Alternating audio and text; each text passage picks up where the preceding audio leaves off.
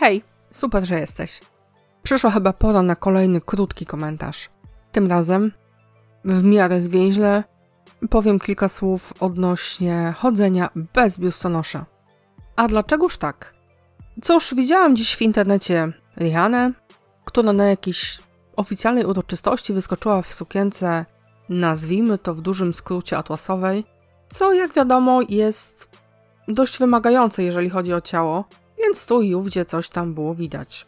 To akurat nie przeszkadza mi zupełnie w niczym, natomiast ona pod tą sukienką nie miała biustonosza. I w komentarzach od razu odezwały się wojowniczki wolności biuściastej i stwierdziły z przekąsem, że o, szok, kobieta ma biust, ojej, ojej. Nie chodzi o to, czy ona ma biust, czy ona biustu nie ma, tylko o to, że w pewne miejsca lub na pewne uroczystości po prostu wygląda to źle. Nikt jej nie broni chodzić w albo bez, niech sobie chodzi jak chce, zresztą każdy niech sobie chodzi jak chce, ale po prostu na oficjalnej państwowej uroczystości wygląda to obleśnie i nie chce być inaczej. Zwłaszcza, że przez ten materiał dokładnie było wręcz widać zarys jej sutków. To znaczy, książę Karol nie wyglądał, jakby coś mu w tej kwestii przeszkadzało. Generalnie wpatrzony był tylko w to jedno miejsce. Natomiast tak zupełnie na poważnie, wiesz, są, a może nawet ty jesteś jedną z nich, są osoby z małym biustem i są takie z biustem średnim lub dużym. Ja osobiście nie mogę sobie pozwolić na chodzenie bez stanika, bo dobiegnięcie dwóch kroków do autobusu skończyłoby się samobójstwem, po prostu pokonałabym się własnymi cyckami. Mówiąc tak kolokwialnie, a może i ordynarnie, nieważne. Sam fakt jest natomiast taki, że ja nie wiem, czy w imię wolności, czy w imię właśnie poprawności wszyscy nagle zatracają jakąś kulturę, jakąś, no nawet nie powiem etykietę, ale nie wiem, brakło mi słów. W sumie to brakło mi słów. Bo to nie chodzi o to, że ktoś ma czegoś takiego nie zrobić, albo sobie, że tak powiem, z wolnym biustem nie chadzać. A chadzaj sobie. Gie komuś do tego. Jak ci tak miło, fajnie i wygodnie, spoko. Ale wyskakiwanie na przykład na czyjś ślub w takiej kiecce, w której właśnie widać pieprzyki na twoim ciele, bo i takie coś kojarzę, albo w takim materiale właśnie, przez który wszystko widać i w tym momencie, jeżeli ktoś ma na sobie mega skąpą bieliznę, typu trójkącik i trzy sznurki, żeby ewentualnie zakryć się z przodu w kroczu, to po prostu wygląda to nieelegancko. I nie, nie chodzi o to, że a, czy ja to, bo to trzeba, to muszę założyć. Nie, nie musisz. Nie musisz, po prostu wyglądasz wulgarnie, wyglądasz obleśnie, wyglądasz zdecydowanie niestosownie do sytuacji, ale masz do tego prawo jasne. Okazujesz też tym samym brak szacunku dla osoby, do której w ten sposób się udałaś. I nie mówię właśnie do koleżanki na ploty, na kawę, na kanapę, tylko na przykład urodziny w restauracji, wesele, nie wiem, pogrzeb, albo tak jak tutaj, uroczystości publiczne. I wszystko byłoby ok, może gdyby to była sukienka z jakimś gorsetem, czy z jakąś taką górą gorsetową, gdzie wiadomo, ten, nazwijmy to biustonosz jest wszyty i wiadomo, że pod takie sukienki nie zakłada się go po prostu. Natomiast ona wyglądała no, tanio. Tanio, niefajnie, wulgarnie, nieciekawie. Szczerze to aż ma się ochotę powiedzieć jeszcze kilka innych rzeczy, ale może tym razem się powstrzymam bo to miał być krótki komentarz. I w sumie to interesuje mnie, co o tym myślisz i jak myślisz na przykład, dlaczego tak się dzieje.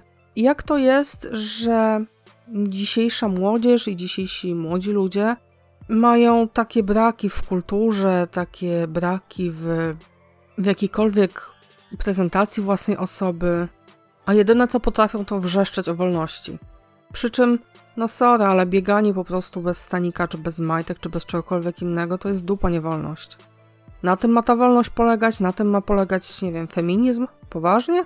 To znaczy, jak ktoś o takie coś walczy, spoko. Jego sprawa.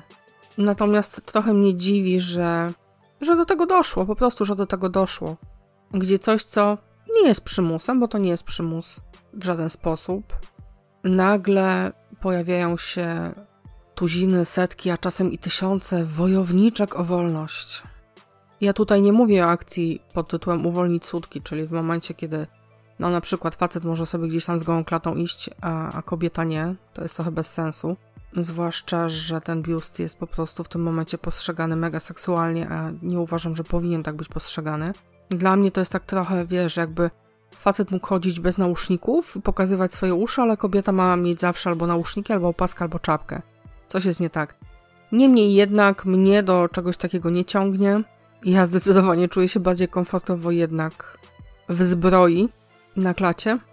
Ale sam taki fakt, żeby, żeby ubierać się w taki sposób na konkretne imprezy, w konkretne miejsca, jest to niesmaczne po prostu.